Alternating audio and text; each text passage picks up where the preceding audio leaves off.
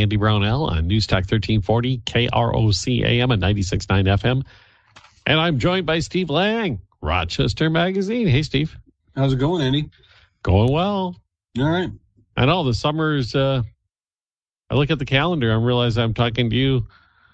It's almost, it's almost mid August. The summer's going by way too fast this will make great radio, but I've got my calendar for August right here, and you can see like every day is filled up with stuff we are hoping to do this summer, including we're heading to Ashley for the Arts this weekend.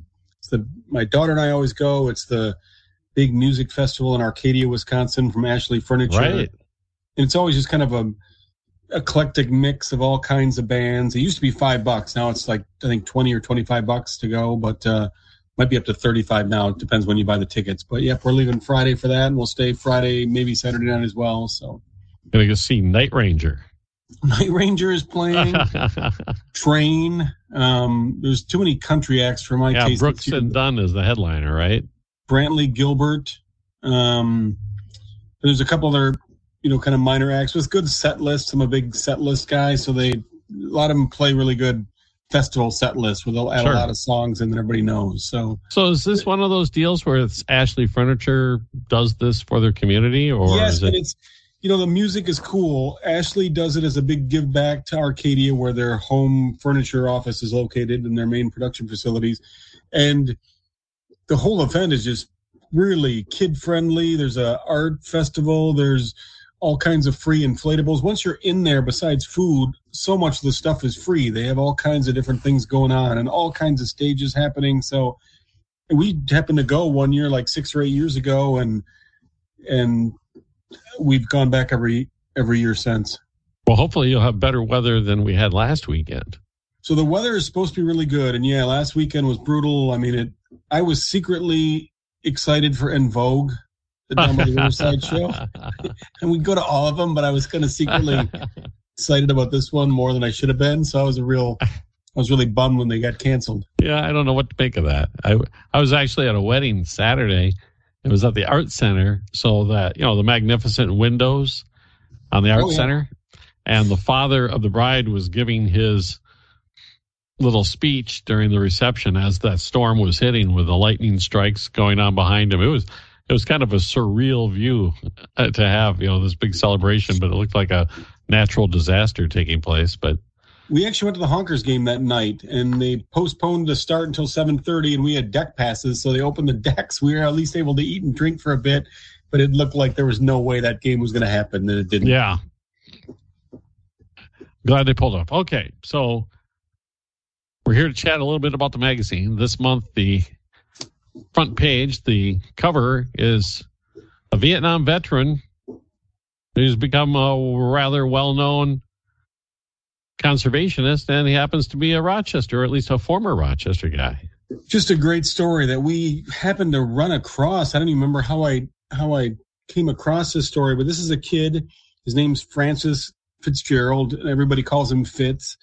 And he was a St. Mary's Hospital born kid in 1951 went to St. Mary's, St. Pius, uh, Lourdes, and signed up for Vietnam when he was 18 years old.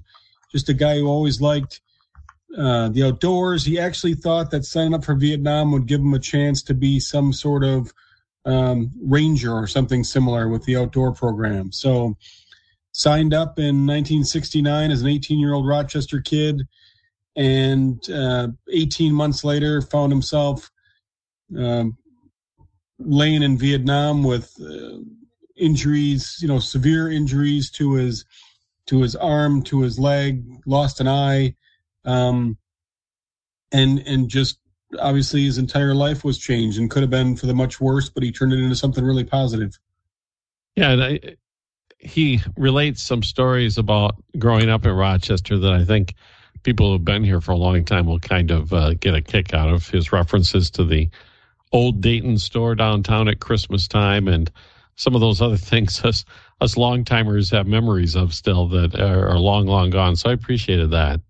He really did give that Rochester flavor from that era, right from the early '60s. Yeah. He talks about um, attending St. Pius and the Boy Scouts and being in the Rochester Boys Choir, and yeah, the choir performing at Christmas carols in the mezzanine at Dayton's back in the day. he really has those strong Rochester ties. And that was one of the things when I first reached out to him when we were going to sign the story. You know, he lives in Ely now, and um, you know, I reached out and said, "Hey, what what are your ties to Rochester?" And he gave me about five little stories. I thought, okay, this guy's got some really strong ties, and and still gets back here and still has family here. So, um, yeah, a, an absolute born and and raised Rochester kid. The other part about the article that really caught me was from his childhood on, and even during his service in Vietnam, where he got hurt. Uh, there was always this outdoor connection. He thought the Vietnamese landscape was gorgeous and loved his mountain adventures and wanted to be a game warden and all this. And then what happened to him in Vietnam prevented him from enjoying the wilderness for a long time. It's something he had to work hard to get back into. And that is one beautiful piece. So the woman who wrote the story, Paula Wright, did a really nice job. But he talks about before he went to Vietnam. So he's an 18 year old kid, right? He's about to get shipped overseas. And what he does, he goes to Rocky Mountain National Park, I think it was, to just spend some time by himself hanging out in the woods. He's trying to find a, a moose. He's just spending some time in nature by himself. And so that was always what he loved. And yes, he's talking about flying in the helicopters on the way to be dropped off for, you know, what's inevitably going to be a pretty horrific time. And can't believe how beautiful the country is in the non-bombed out areas and and you know how he can't wait to get back someday when it's you know when it's not under you know, constant bombardment and get to see how beautiful the country really is and his uh, journey back to um, i guess what, what post-traumatic stress syndrome i guess so but, uh, i love these stories and i know you do too andy rod raver was one a few months ago t- telling his personal story and and I don't think people realize until they tell it how much it really affects others.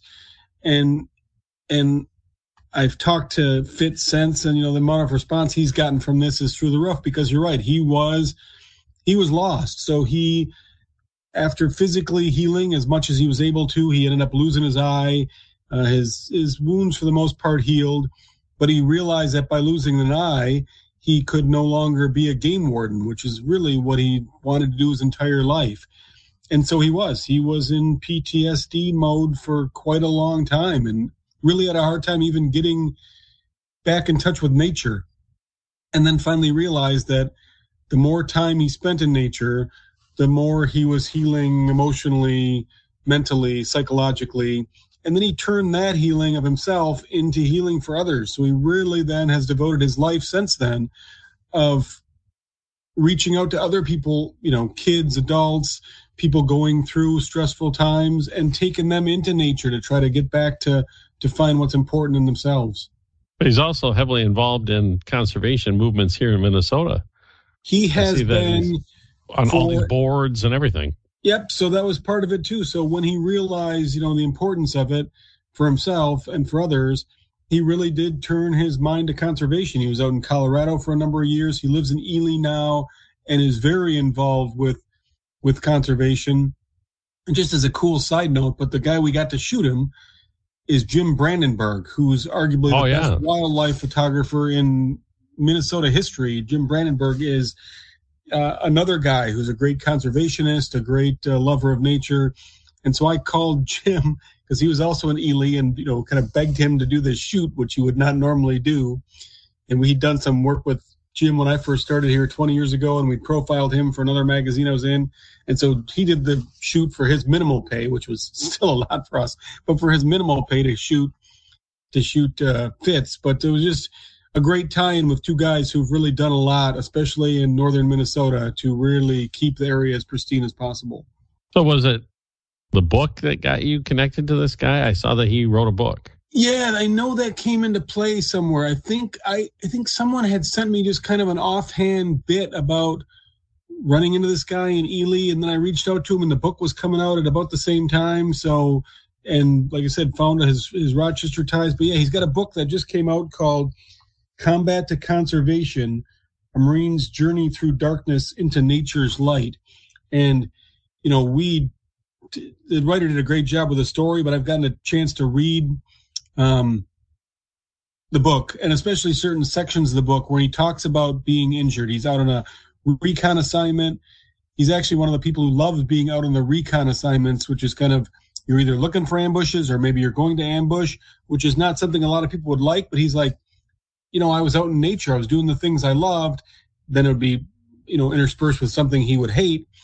But he's got an entire chapter about being injured on this bridge and waiting for the helicopters to come and just hoping he was going to survive long enough and his partner his buddies were going to survive long enough to make it and they and they did but you know he's his radio guy was shot he had to use the radio to call for help he had to wait for the helicopters to come out and said he had no idea how long he was out there he said it could have, could have been 30 minutes or two and a half hours it was just a period of sheer terror waiting for the helicopters to come and rescue you and your buddies and that's the part that really got me too that so much terror was associated with being out in the wilderness. that, so that's a that's a great point. That's really what what was his drawback and his move forward, right? So when he first came back, he was trying to take some other nature classes just to do something else, to do be a ranger, to be a conservationist, and he was doing some classes. And he said he would find himself walking down these nature trails and be taken back to walking down a trail in Vietnam and being taken back to the very trail in his mind where he was attacked in Vietnam. So he said, though, the more he did that, it got worse and worse and more raw, but then it became better and better. And he finally found that the more he could put himself in that situation and, and realize the beauty of nature, the more important it was to his healing. And that's what he ended up devoting his entire life to. But yeah, it's a great point because he says, I feel like a buddy turned his back on me, you know, nature, because I I was terrified at times yeah. being out there because I'd get I'd get taken back to to that night in Vietnam. What this story proves too is that it is a small world. I mean, we we think of our world as so immense, and you, you know you find this guy who has this incredible story and has led this incredible life, and now is kind of semi-retired, but ends up he grew up here. And you know all of it seemed like a lot of happenstance. You know when i reached out to him and he got back with his stories and i thought how cool is that? He's got these strong ties.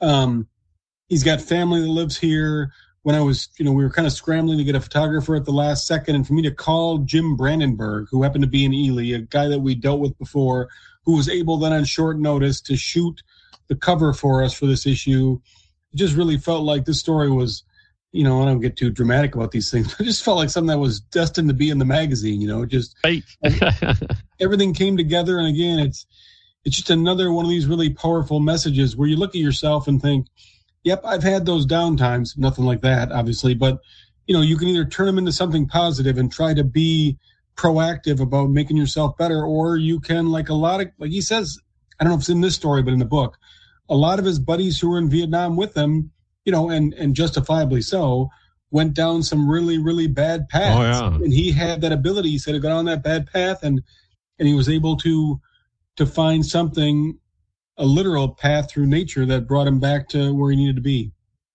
All right, Steve Lange from Rochester Magazine with us this morning on Rochester Today. We'll continue in a moment. I'm Andy Brownell on News Talk 1340 KROC AM and 96.9 FM. This is the Family Service Rochester Mental Health Minute. Magazine. Joining us today, I'm Andy Brownell, and it is News Talk 1340 KROC AM and 96.9 FM. We spent the last few minutes talking about a guy with a lot of Rochester history, and I love it when you have these little, I don't know, snippets about local history. And I'm going to give you credit one of your history lessons in this month's magazine was one I was not aware of. Uh, me neither. And again, I waste a lot of time on on the internet just doing random searches for Rochester stuff. And I, I came across this guy, and I didn't know the story actually, or that he was from Rochester. So it was a real uh, coup for me as well. But there's a famous radio report from 1942 about a, an American pilot who sank a submarine over the North Atlantic. Um, and he radioed back, sighted sub, sank same. And it was became a, uh, a famous phrase in World War II. People used it on on uh, you know posters, that sort of thing. Yeah. And this pilot, uh, Donald Mason, is a Rochester kid, a 1933 class of 33 Rochester High School grad, former bellman at the Campbell Hotel, which is another building I didn't know much about until I had to research it, got to research it. But so this is a guy who became a hero and was held up by the uh, by the military as a hero, and he got to tour around and give speeches and talk about his time. And there's some great photos about him with, um, you know, telling the story. He's actually holding his hand like it's an airplane, and he's telling the story to Betty Grable and a number of other uh, famous movie actresses from the 1940s.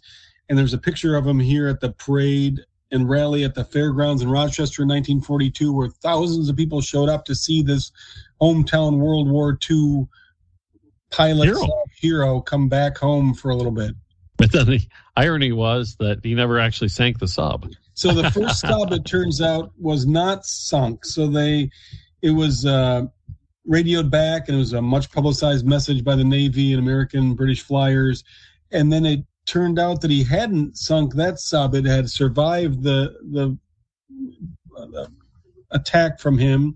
But then another uh, sub, like a month later, he had done the same thing, and that sub was verified to be sunk. That was a verified but, uh, sink. Okay.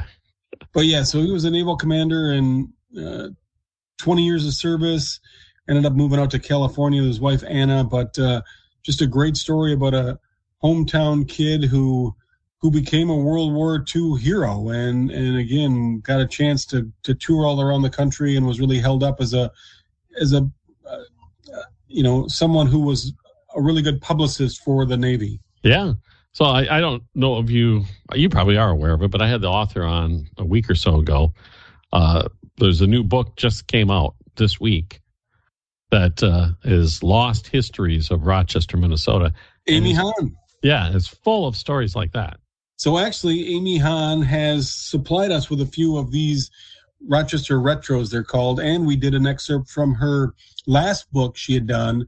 And actually, it was funny because she reached out with this book and said, Hey, we're doing another one. Do you want the same things? And I said, Oh my gosh, yeah. So I just got the book actually in the mail the other day. I was going through and and she and I are going to work together and pull an excerpt for the magazine for an upcoming issue. And then we use some of her standalone little pieces for this Rochester retro section as well. Oh, cool. So she does a great job with those. Yeah, I have the book as well. I'm enjoying the heck out of it. Just started reading it.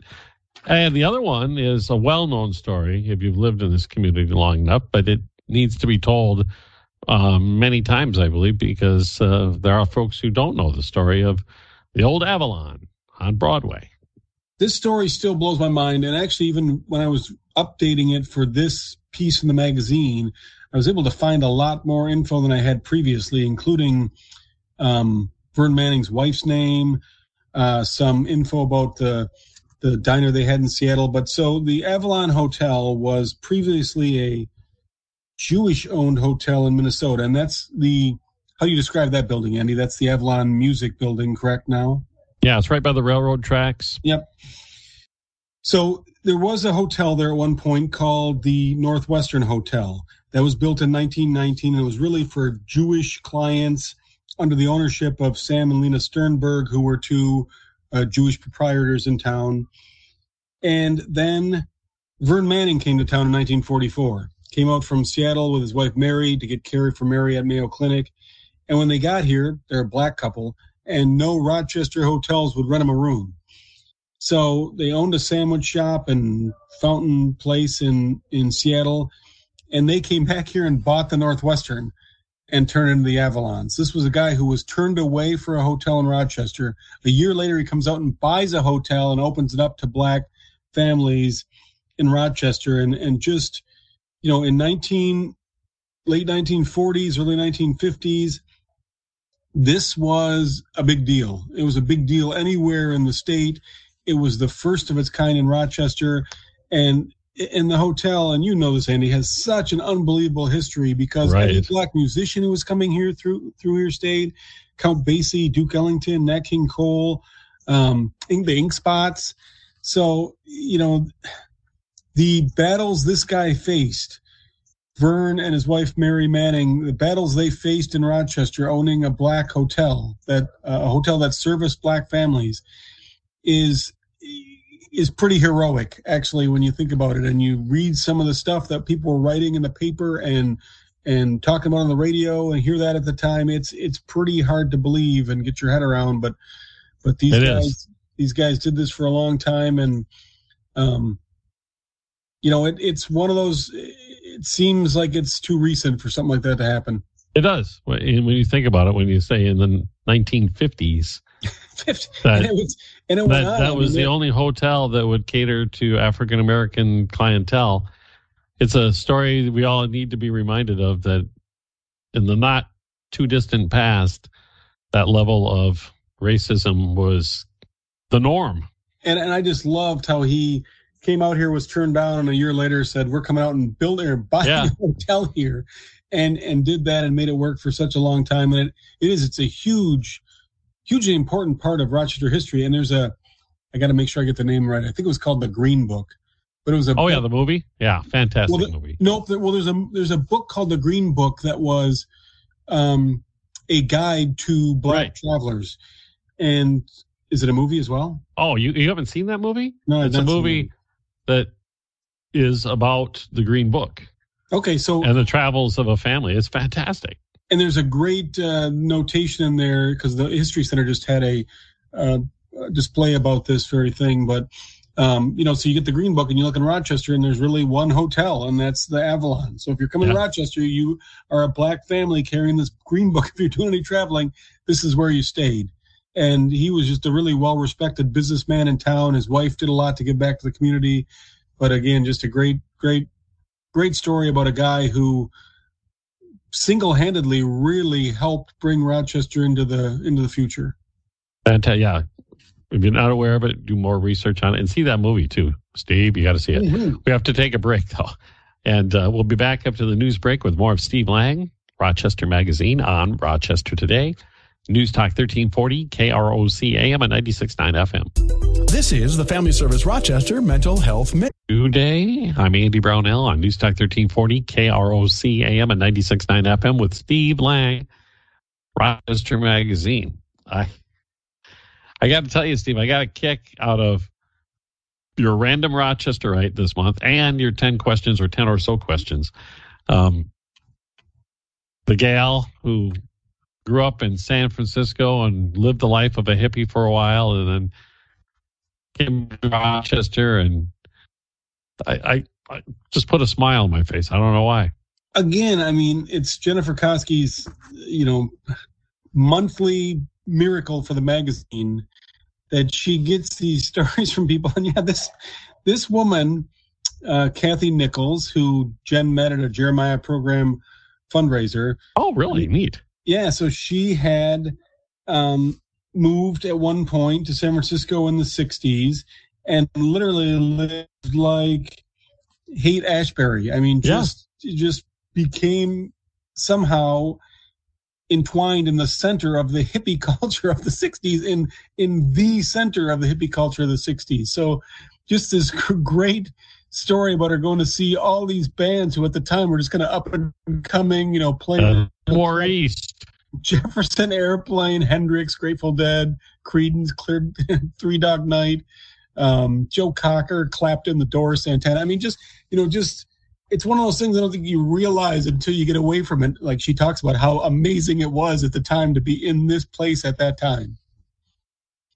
I had a memory from my childhood, which this whole story just reminded me of.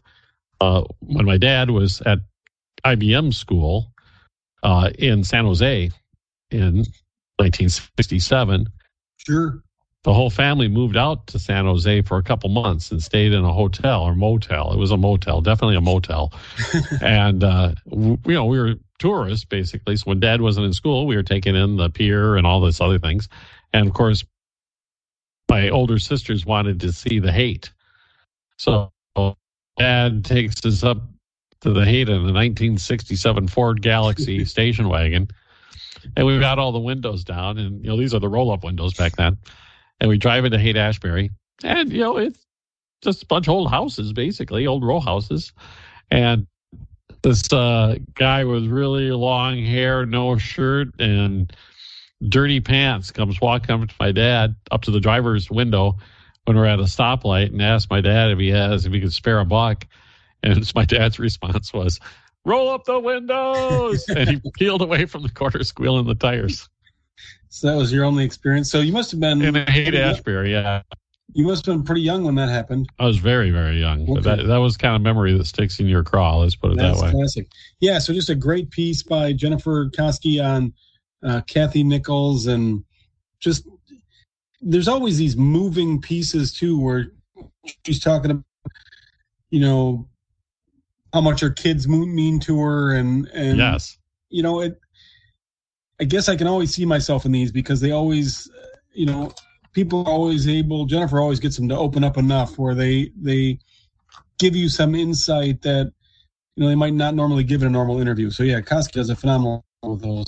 And I, I like that that part of it as well because I'm at that stage now where I'm running into a lot of young families who are going through the stressful times of very young children.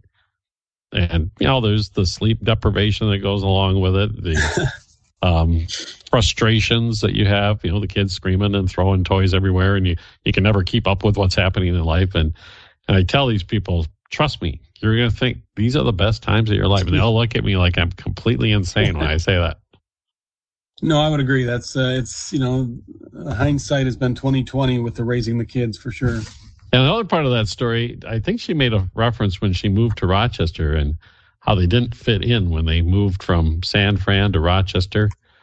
I'm not sure that this was the article or not. The the bell bottoms and the.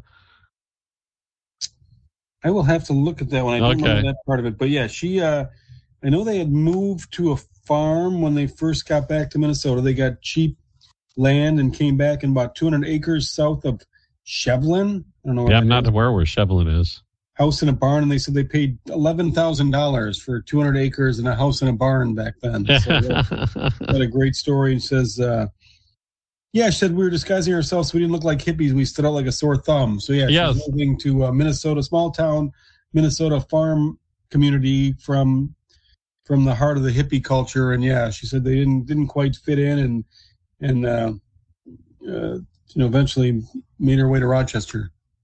And when I came back from that summer living in California and went back to school at Elton Hills Elementary School, we had bell bottoms because that's what you wore when you're out in San Francisco for a few months. and uh, I was sent home to change my clothing. Wow, that's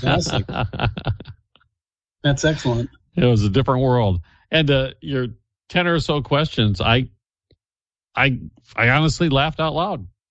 so this guy, was just a again. I think I was searching IMDb and came across this guy's name. Ed, no, I saw a story in the PB that referenced him. It's Ed Araquel, and he's a former Mayo Clinic systems analyst. And then he gave that job up. Actually, he was kind of driven out of it. He was he was consulting for him. They were going to hire him full time, and the money was far less than the consultant pay. So he said, "Forget this. I always loved cameras, and I'm going to move back out to." uh, Vancouver area where my parents are from and see if I can make a living doing photography. And now he's a well known photographer of movie stills. So he shoots still shots of movies for posters, etc. But he also shoots a lot of behind the scenes shots during the filming that they use for promo, that they use for you know all that kind of uh, of post production stuff that happens when they're when they're doing the media media blitz. So he has now, if you go to his uh, Internet Movie Database IMDb page, he's got 161 times when he would show up in the movie credits as a photographer. My favorite part. Did you do the interview with him? Was I did? Yep. So when you asked him about uh, you're working for the Mayo Clinic and did you enjoy any one word answer? No. You know, he was really open about that to a degree that I thought was really funny too. He says, uh, as I said, you know, because he left Mayo and they kind of he felt kind of drove him into this other job where they didn't uh, didn't you know give him what he wanted. And so he just decided okay forget it, I'm not doing this anymore but yeah I said um, uh, do you ever pine for the Mayo days and he just said no no. And I said okay well I mean but then he eventually said you know it it turned out to be a good thing because the way it ended with him caused him to completely rethink his career path and now he's a a very famous photographer for for all kinds of different movies and studios. So when I talked he- to him, he was he's still on the West Coast? movies. Yep, he still lives in the Vancouver area, definitely in British Columbia, and that is a big hotbed for movies. So Oh, sure. one of the reasons he moved there is is Vancouver area is kind of a second Hollywood area, and a lot of people shoot there because I guess it's cheaper to shoot in Canada and sometimes easier. But he, uh, you know, he this is what he does for a living. He shoots stills of of major motion pictures, It's a rather unusual profession. and it's pretty wild because he is, you know, and for people who like this kind of thing, he's a big hobnobber with the stars. You know, you go on his website and there are tons of photos of him with, you know, every major celebrity that he happens to be spending the day with, just shooting them on set. So, um, didn't seem like a big starstruck guy, but, uh, but you know, really loves what he's doing and, and credits the fact that Mayo, you know, They'll push him him out out the door. yeah, forced him out of there and forced him into a better job. So. All right. Well, we'll take a, another quick break and continue with Steve Lange here on Rochester Today. News Talk 1340 KROC AM and 96.9 FM. Hey Anna, the Twins are playing at Target Field. Want to go? Chester Magazine. I'm Andy Brownell. News Talk 1340 KROC AM at 96.9 FM. Um, you usually have one big adventure every summer. Last summer it was the big sailboat race. Yeah. Uh, have you done anything wild and woolly this summer? So we've got a lot of small vacations in, but then um, just a week ago, right, a week or two ago, I took off on a motorcycle trip. And normally my dad and I go on one. He was Right. able to go this year. He's 87 and his back is not uh, cooperating with him. So, um, so I took off. I went. I was going to go to Oklahoma. I had a whole trip down there planned. I was going to go to Missouri. I was going to go try to see Ohtani pitch, which you'll appreciate in Kansas City. So Shohei Ohtani, but he was not going to pitch that weekend. Oh, no. Anyway, and then it was, I love Hannibal, Missouri, riding down the river, that area. But it was going to be like 105 degrees. So I scrapped all my plans at the last second and I decided to head north and lucked out with some campgrounds. And I ended up going north to the southern shore of Superior. And I drove that all the way around counterclockwise through Canada. So I got to Sault Ste. Marie, Michigan, and I took a left and uh, and went along the northern road of Lake Superior through Canada. I camped in provincial campgrounds. Um, it was phenomenal. I don't know if you've ever done that loop, Andy, the northern No, shore of Lake Superior. I love the Upper Peninsula. I love the North Shore of Minnesota. This puts those to shame. I mean, the the pristine aspect, the views, everything else in the northern shores of Lake Superior in Canada is is unbelievable. It's pretty desolate. I mean, you come into a town and you've got your gas station and your in your restaurant and your bar, and that's it. But that was kind of the beauty of it too, is there wasn't a lot of, uh, you know, everything was kind of set for where you're going to stop and what you're going to do. But I lucked out with some campsites in Canada, and I actually found a couple campsites, well, at like Temperance River State Park on the North Shore. Um, but yeah, 2,000 miles solo motorcycle trip. I had pretty much beautiful weather. I got rained on a few times, but uh, it was it was great. It was uh, the perfect trip, perfect weather. You know, it was a bummer that my dad couldn't go, but he really wanted me to go and, and send him pics along the way, so I did that. So when you're on the Canadian side of the lake, are those small little towns that you're talking about spread out along? Are they far apart from each other? Yeah, and you know they're very so. There's a lot of people making the same trip, right? So there's a lot of kind of touristy aspects to each of the small towns. They usually have some pretty decent, you know, hotel and motel bases, but they're all pretty sold out. It's pretty tough to get rooms there. In fact, I couldn't. I ended up.